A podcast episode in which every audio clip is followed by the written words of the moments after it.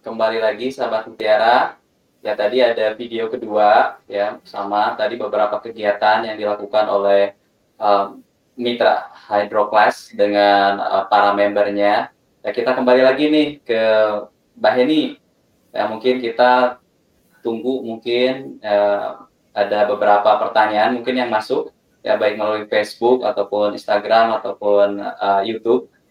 Oke, Mbak Heni, uh, ini ada pertanyaan nih dari saudara Yohan Permana yang bertanya uh, di Facebook. Ya, saudara Yohan bertanya, sore Mbak Heni mau tanya, biasanya kendala apa saja sih yang sering ditemukan di tanaman untuk pemula hidroponik? Nah, silakan Mbak Heni. Iya, terima kasih pertanyaannya. Yang pertama kendala untuk pemula biasanya ah lahan saya sempit nih, lahan saya kecil. Saya mah hmm. cuman punyanya di tempat jemuran yang kena sinar matahari. Nah, kayak gitu hmm. jangan khawatir. Karena kita cuma hmm. membutuhkan satu kali satu meter dulu. Itu tidak cukup untuk berhidroponik. Yang kedua, aduh HP saya mah jadul katanya. Saya mah nggak bisa ngapa-ngapain, pencetnya juga nggak bisa. Yang penting HP Anda cuma bisa untuk WhatsApp Hmm. itu dan juga untuk foto. Kenapa? Karena dengan WhatsApp kita bisa memberikan teori-teori tentang pengenalan hidroponik. Dengan foto kita bisa memberikan gambar kepada tutor dan tutor bisa memeriksa hasilnya bagaimana. Bagus enggak? Hmm. Ada kendala apa? Nah, hmm. setelah itu berjalan lancar, ada juga di tengah-tengah untuk dalam berhidroponik misalkan. Ada nih hama misalkan. Hmm. bagaimana kak kalau terserang hama? Jangan khawatir mama. Di mitra kita diajarin bagaimana cara menanggulangi hama. Hmm. bisa dengan pestisida nabati atau pembersihan lingkungan sekitar yang benar-benar maksimal. Hmm. setelah itu semua terjawab nggak masalah. Pasti hasil anda lebih bagus Hmm.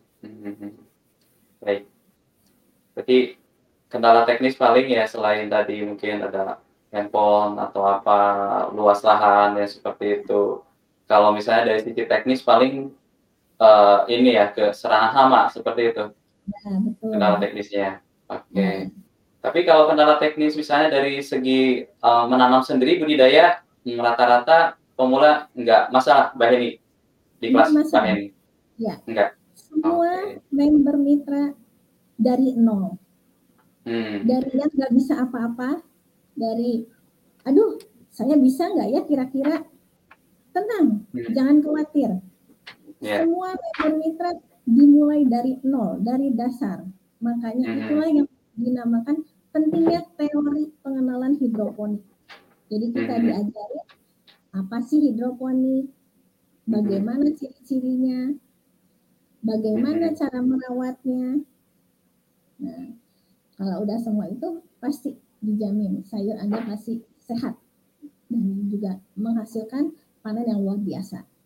Hmm, baik, terima kasih. Mungkin kita tunggu pertanyaan berikutnya. Kalau misalnya belum ada, mungkin saya mau bertanya. Kalau oh ini ada pertanyaan dari uh, channel YouTube ya dari Pak Cak Salim, ya Pak Cak Salim bertanya, apakah hidroponik harus butuh rumah kaca? Nah, silakan Mbak Heni. Sebenarnya yang dimaksud adalah greenhouse. Ya, mm-hmm. rumah kaca itu seperti greenhouse. Nah, kita di sini memang perlu greenhouse, tapi dalam artian kita nggak butuh benar-benar seperti rumah kaca yang terbuat dari kaca. Enggak. Mungkin orang awam menganggap wah rumahnya dikacain. Bukan, bukan seperti itu. Tapi yang dimaksud di sini seperti sayur yang kita tanam butuh perlindungan seperti rumah. Dan rumahnya itu terbuat dari plastik bisa. Terbuat dari seng plastik juga bisa.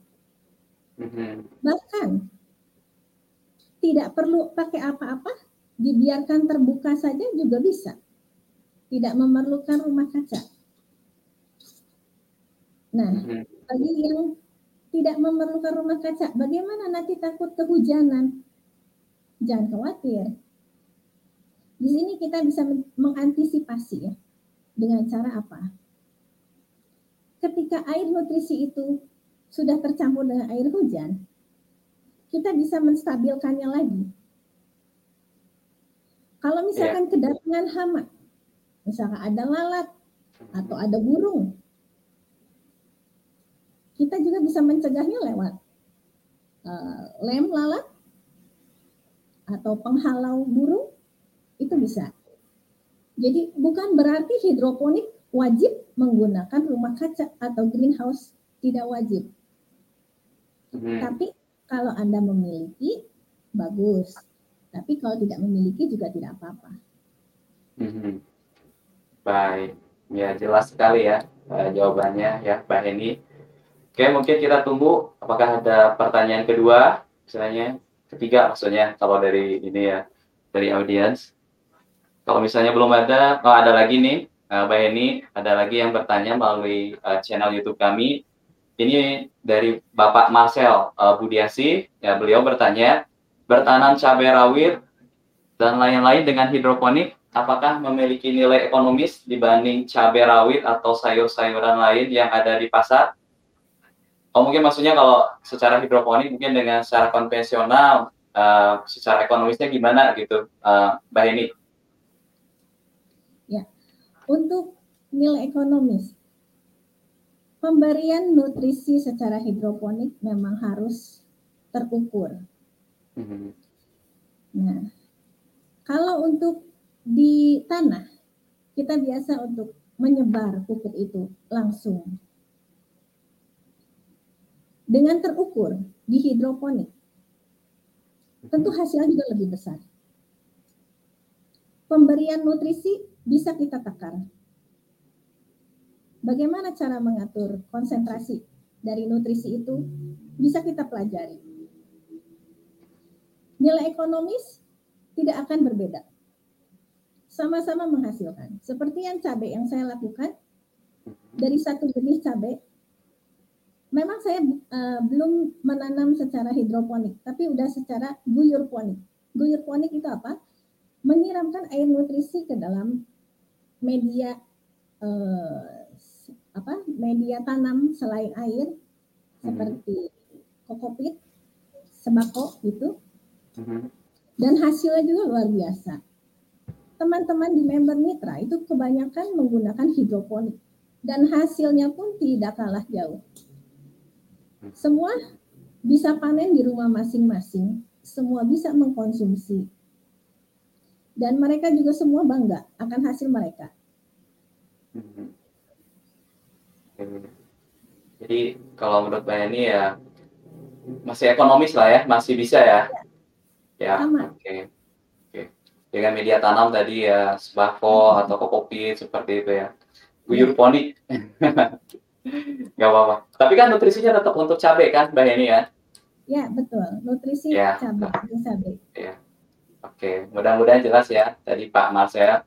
Kemudian kita tunggu lagi Mbak Heni, mungkin ada pertanyaan berikutnya. Ada. Ini sama yang bertanya melalui channel YouTube. Ini adalah Ibu Putri Eko ya. Ibu Putri Eko bertanya, berapa persen tingkat keberhasilannya dan faktor apa yang membuat berhasil? Oke, mungkin maksudnya kalau berhidroponik ya di tempat um, apa ya dari pengalaman Mbak Heni mungkin. Tingkat keberhasilan bisa dibilang 100%. Kenapa? Yeah. Karena teorinya sudah terbukti. Berapa 1.500 orang itu sudah terbukti berhasil. Apa yang membuatnya tidak berhasil misalkan? orangnya males, orangnya tidak meluangkan waktu, atau orangnya tidak membaca teori itu dengan benar. Kalau semuanya membaca teori, mengerjakan semuanya dengan benar, pasti hasilnya dijamin 100% berhasil.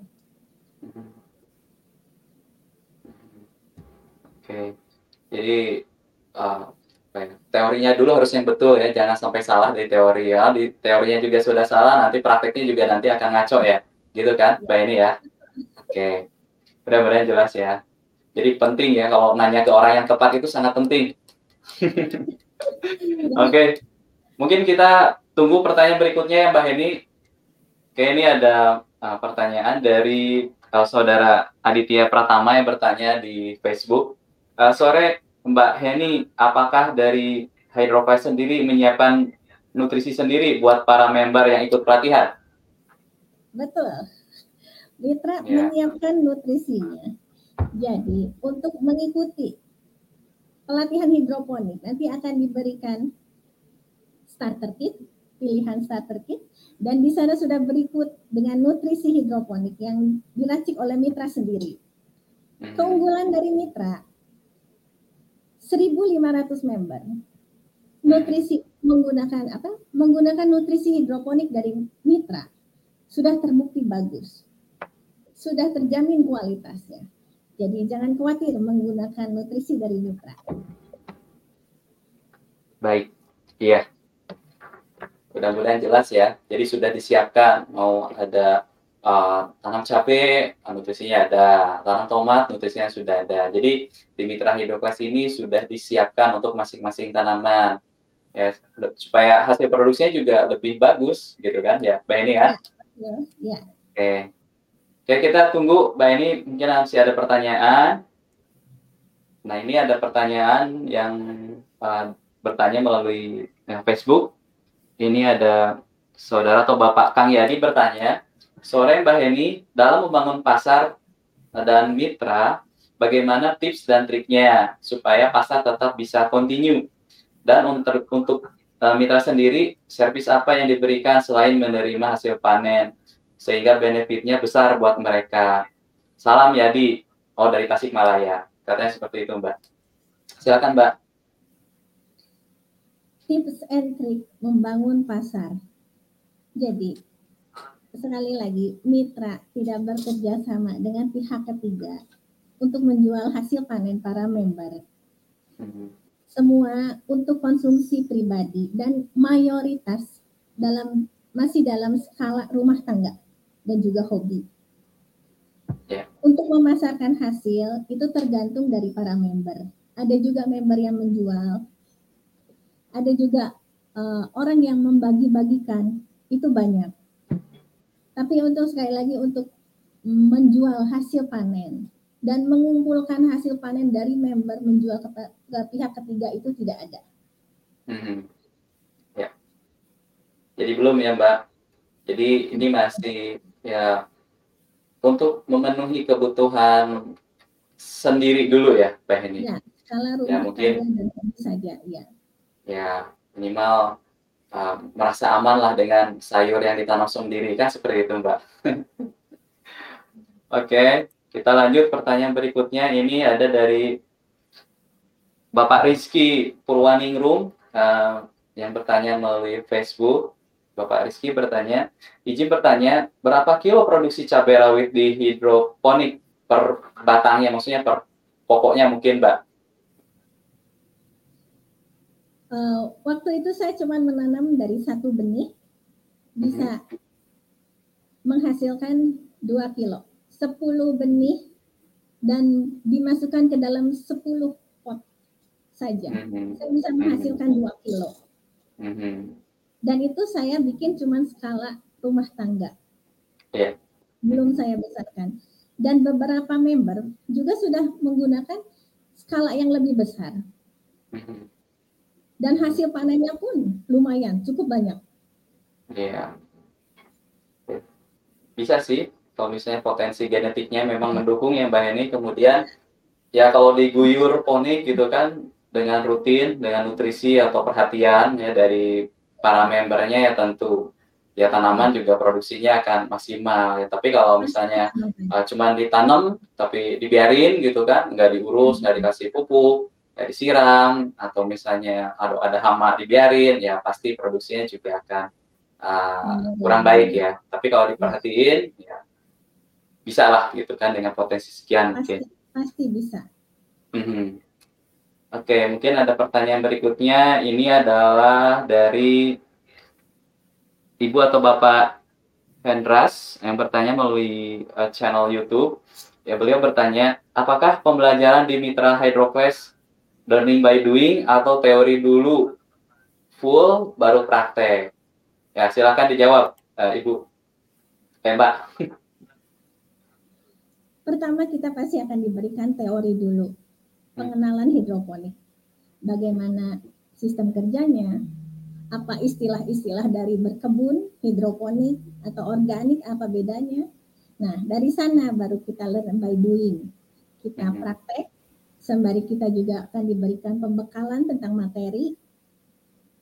Kita akan dibimbing terus hingga panen tiba dan benar-benar bisa menghasilkan panen yang luar biasa. Hmm. Oke, mudah-mudahan jelas ya. Oke, mungkin ada pertanyaan berikutnya. Masih ada, Mbak Eni. Pertanyaannya lumayan banyak nih. Kalau narasumbernya Mbak Eni nih. Ini ada yang bertanya Mbak melalui channel YouTube kami, Mbak Eni, dari Ibu Olivia Kristi. Uh, beliau bertanya, berapa besar area menanam hidroponik di rumah si Seni sehingga bisa menghasilkan hasil sejumbo itu? Silakan, Mbak. Ya, saya menanam didak, didak rumah saya. Dan itu juga kecil, tidak besar. Ukurannya cuma 5 kali 6 meter. Bisa menghasilkan sayur yang jumbo-jumbo dan panen aneka jenis sayur. Jadi jangan khawatir. Anda punya dak atau rumah atau halaman yang kecil, jangan khawatir.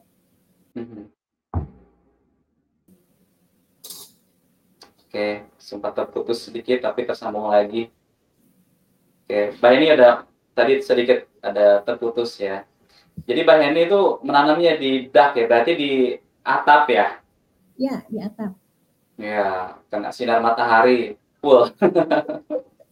ya, ya salah satu kunci juga kan eh, sinar matahari kan ya seperti Heni ya. bilang tadi makanya persyaratannya harus kena sinar matahari gitu kan. Iya. Ya. Karena kalau dia terkena naungan, ya dia akan uh, kurang bagus pertumbuhannya. Ya, betul. Baik, kita uh, lanjut pertanyaan berikutnya. Ini dari uh, Bapak Yusak Ot Nilem uh, yang bertanya di channel YouTube. Beliau bertanya, Selamat sore Ibu, sayuran hidroponik di supermarket mahal. Apakah belajar hidroponik itu mahal juga kah? Silakan, Mbak. Yeah. Belajar hidroponik tidak mahal di Mitra. Hmm. Pertama akan ditawarin starter kit. Starter kit hmm. tujuannya untuk apa? Starter kit cuma untuk keperluan belajar Anda. Semua hmm. dikembalikan lagi dalam bentuk barang yang Anda gunakan untuk keperluan belajar. Sayur hidroponik mahal. Banyak orang bilang seperti itu. Nah, sekarang kita sayur menanam sendiri. Sayurnya besar sekali. Dengan harga yang segitu, apakah worth it? Menurut saya, sayur yang jumbo sekali, yang sebesar satu meter seperti itu, apakah Anda mau membeli dengan harga yang murah? Enggak juga. Jadi jangan khawatir, anda pasti akan mendapat keuntungan lebih. Kenapa? Sayurnya besar, sayurnya sehat, dan bahkan kalau misalkan di supermarket sayur hidroponik kecil-kecil, bahkan di luar sana hidroponik banyak yang disemprot pestisida. Lebih takut, lebih nggak aman. Kita bisa menghasilkan sendiri. Kita bisa beli benih sendiri, menanam sendiri, dan hasilnya besar dimakan oleh semua anggota keluarga itu jauh lebih bermanfaat ketimbang beli sayur di hidro apa sayur hidroponik di pasaran ya kalau menurut saya. Hmm. Hmm. Oke, mudah-mudahan jelas lah ya. Jadi pertanyaan lagi nih, Mbak. Ini uh, Pak Tommy Lim ya bertanya di channel YouTube Eh, banyak yang tertarik berhidroponik. Namun sayangnya stigma hidroponik antara lain mahal investasinya, harus beli alat dan sistem, ribet, menyita waktu, apakah benar mahal, apakah benar ribet atau benar menyita waktu. Ya mungkin serinya gimana nih, Mbak, menurut pengalaman Mbak Heni gitu? Hidroponik nggak perlu mahal. Hidroponik bisa kita gunakan dari barang daur ulang. Kita sering beli misalkan air minum dalam kemasan bisa kita gunakan untuk menanam selada. Seladanya pun besar. Nah, lalu kita bisa gunakan box styrofoam. Dari mana box styrofoam? Dari toko buah-buahan. Mereka, toko buah, kebanyakan membuang box styrofoam ini, tapi kita gunakan sebagai media untuk berhidroponik. Mereka Mhm. buang, kita malah ambil bukan berarti mahal. Nah, mau nanam kangkung, kita bisa nanam juga dari baskom dan keranjang. Baskom kita punya di rumah. Semua orang rata-rata punya baskom. Jadi jangan berpikir dulu, wah hidroponik itu mahal. Jangan. Kita bisa gunakan dulu segala sesuatu yang ada di rumah kita. Untuk tingkat lanjut, untuk skala produksi, bisa kita pikirkan, misalkan lewat pipa-pipa, itu udah skala industri. Tapi kalau untuk pemula, untuk belajar, kita bisa gunakan dulu semua peralatan yang berasal dari rumah kita dulu. Mhm. Iya. Ya yang paling penting praktek dulu ya. Langsung belajar gitu kan, praktek dulu. Kalau cuma enggak praktek sih ya nanti nggak akan melangkah gitu ya. Saya Ya. juga pengalaman dulu gitu, saya sama Mbak. Dulu ada asumsi kesannya ribet, susah gitu kan untuk berhidroponik, tapi ketika dicoba eh, tahu gitu kan ini selahnya, oh ya ternyata tidak Nah, yang satu lagi se menyita itu. waktu. Satu Ya. lagi belum dijawab. Nah, ya silahkan. Hidroponik itu menyita waktu? Ya. Tentu saja enggak. Misalkan pagi-pagi cukup 15 menit aja kita tengok sayur kita. Mhm.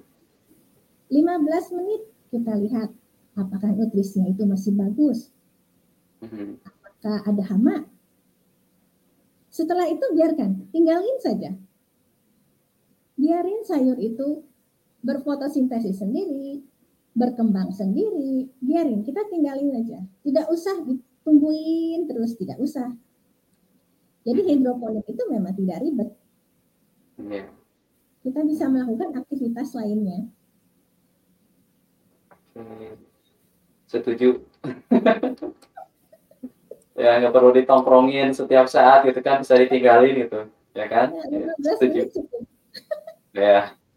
Oke, kita ada pertanyaan lagi nih kayaknya pertanyaan sih masih banyak ya Mbak. Nah ini ini dari Ibu Nurul Aini ya yang bertanya melalui channel YouTube. Eh, Kak tips dong gimana mengubah cara pandang orang-orang mengenai sayur konvensional dengan hidroponik.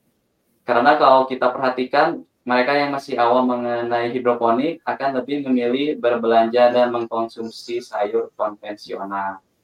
Nah, silakan tanggapannya, eh, Mbak uh, Heni. Nah, sayur konvensional itu harganya murah katanya. Sayur hidroponik harganya wah mahal. Nah, kualitasnya bagaimana sih? Kualitas dari kon, dari konvensional itu kita nggak tahu petani itu nakal nggak.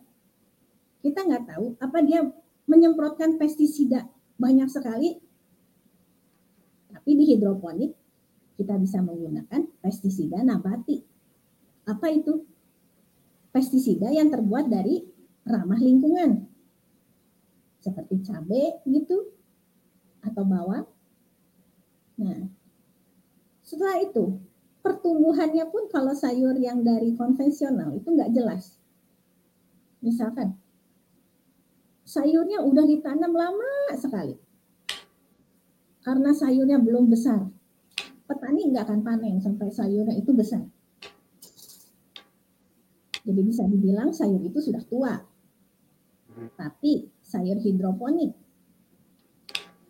kita diajarin bagaimana cara menanam yang benar. Sayur itu tumbuh besar karena asupan nutrisinya pas. Perkembangannya cepat. Ada juga sayur hidroponik perkembangannya lambat. Kenapa?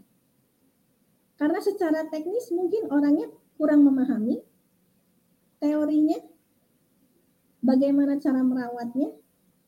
Tapi apabila kita dibekali pengetahuan yang benar, pengetahuan yang tepat, sayur hidroponik itu bisa jauh lebih berkembang dengan pesat.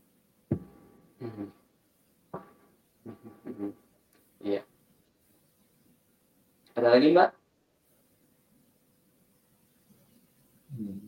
Sudah cukup. ya. Intinya sih mungkin iya masih kayaknya sih pertanyaan sih masih ada. Ya tapi ya nggak apa-apa. Tapi uh, intinya sih memang sudut pandang sih ya mungkin perlu waktu saja ya. Karena mungkin kebanyakannya petani itu uh, pola pikirnya masih diturunkan secara uh, turun temurun gitu kan. Memang hmm. tidak mudah uh, merubah uh, pola pikir. Ya biasanya sih perlu perlu contoh saja dan pembinaan gitu kan biasanya gitu.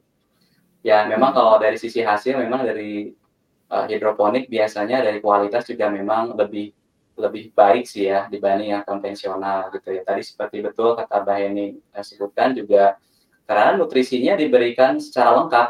Ya berbeda kalau di tanah ya secara konvensional kan petani paling pemenuhan nutrisinya juga hanya ya beberapa unsur hara saja ya. Biasanya hanya nitrogen, fosfat, kalium dan unsur hara yang lain itu tidak atau belum lah belum diberikan jadi otomatis dari sisi kualitas dan ya, rasa atau produksi juga agak sedikit berbeda ya mungkin ada sedikit pertanyaan dari saya sih Mbak Heni ya kalau base-nya sendiri Meta Hydroclass ini di mana ya untuk komunitasnya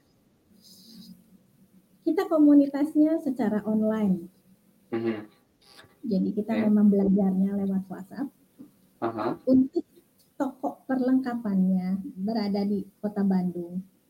Mm. Jadi komunitas kita bisa pantau dari WhatsApp online. Jadi jangan takut Anda berasal dari kota mana. Mm-hmm. Anda bisa ngerjain atau enggak. Aduh umur saya udah tua. Mm-hmm takut. Hmm. Member mitra dari pelajar, dari bahkan manula itu banyak. Hmm. Banyak ya. Semua oh. bisa belajar. Semua bisa. Kalau dari pengalaman member mungkin ada kesan-kesannya ikut komunitas itu apa Mbak? Kesan-kesannya semua bangga akan hasil panen mereka sendiri. Hmm. Mereka hmm. bisa menciptakan sayur yang sehat bersih tanpa pestisida dari rumah masing-masing. Hmm. Okay. Semuanya bangga. Maka dari itu di mitra dianjurkan selfie pada hasil panen kalian masing-masing. Kenapa? Karena yeah. kita harus bangga. Hmm. Baik.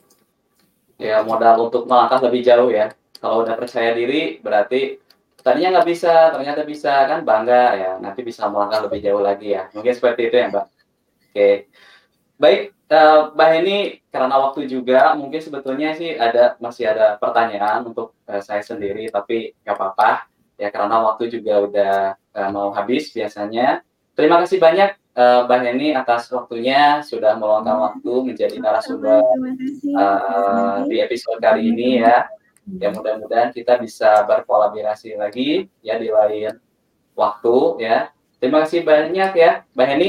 Sampai jumpa sampai ya. jumpa ya. semua baik ya sahabat Mutiara mungkin sekian ya teman tani online episode kali ini tapi sebelum ditutup mungkin saya ada sedikit uh, kesimpulan ya intinya sih kalau untuk berhidroponik itu jangan takut untuk memulai ya bagi sahabat Mutiara yang ingin belajar ya silakan di praktek saja.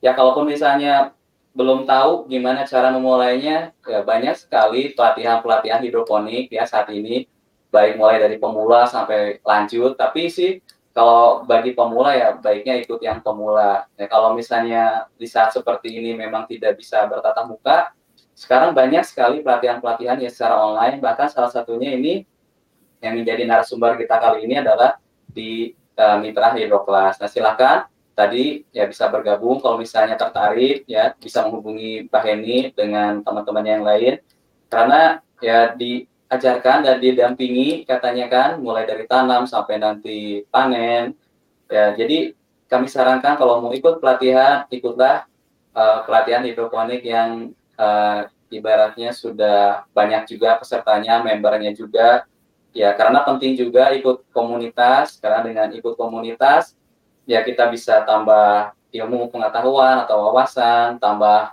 link juga. Ya selain itu juga kita bisa saling berbagi. Ya jika ada permasalahan mungkin kita bisa bertanya ke orang yang sudah eh, punya permasalahan tersebut sehingga solusinya bisa lebih cepat juga. Selain itu biasanya kalau dari pengalaman saya pribadi ya, ya kalau komunitas-komunitas hidroponik seperti ini nanti untuk keperluan pasar juga, ya kadang ya ada si A perlu sayur apa ya kalau di, di komunitas kan bisa tanya nih ya saya perlu sayur ini misalnya siapa yang punya nanti bisa kan jemput bola seperti itu jadi saling berkolaborasi ya gitu aja mungkin kesimpulannya nah sahabat mutiara jika temu tani online uh, ini uh, dirasa bermanfaat bagikan video ini sebanyak-banyaknya di sosial uh, sahabat mutiara semua supaya bisa menjadi motivasi kami ke depannya untuk terus memproduksi video-video edukasi kami lainnya. Ikuti terus kami di media sosial. Ayo follow Merauke Tetap uh, Jaya di Instagram, uh, like Facebook Merauke Tetap Jaya. Nah, bagi Anda yang menonton di YouTube, jangan lupa untuk like video ini dan subscribe channel YouTube kami yaitu MPK Mutiara TV dan pentung tanda loncengnya supaya sahabat Mutiara tidak ketinggalan video-video edukasi kami lainnya stay healthy, tetap jaga jarak, ya, pakai masker, cuci tangan pakai sabun. Sampai jumpa dan tunggu terus episode-episode online kami berikutnya. Ya, terima kasih. Assalamualaikum warahmatullahi wabarakatuh. Salam Mutiara.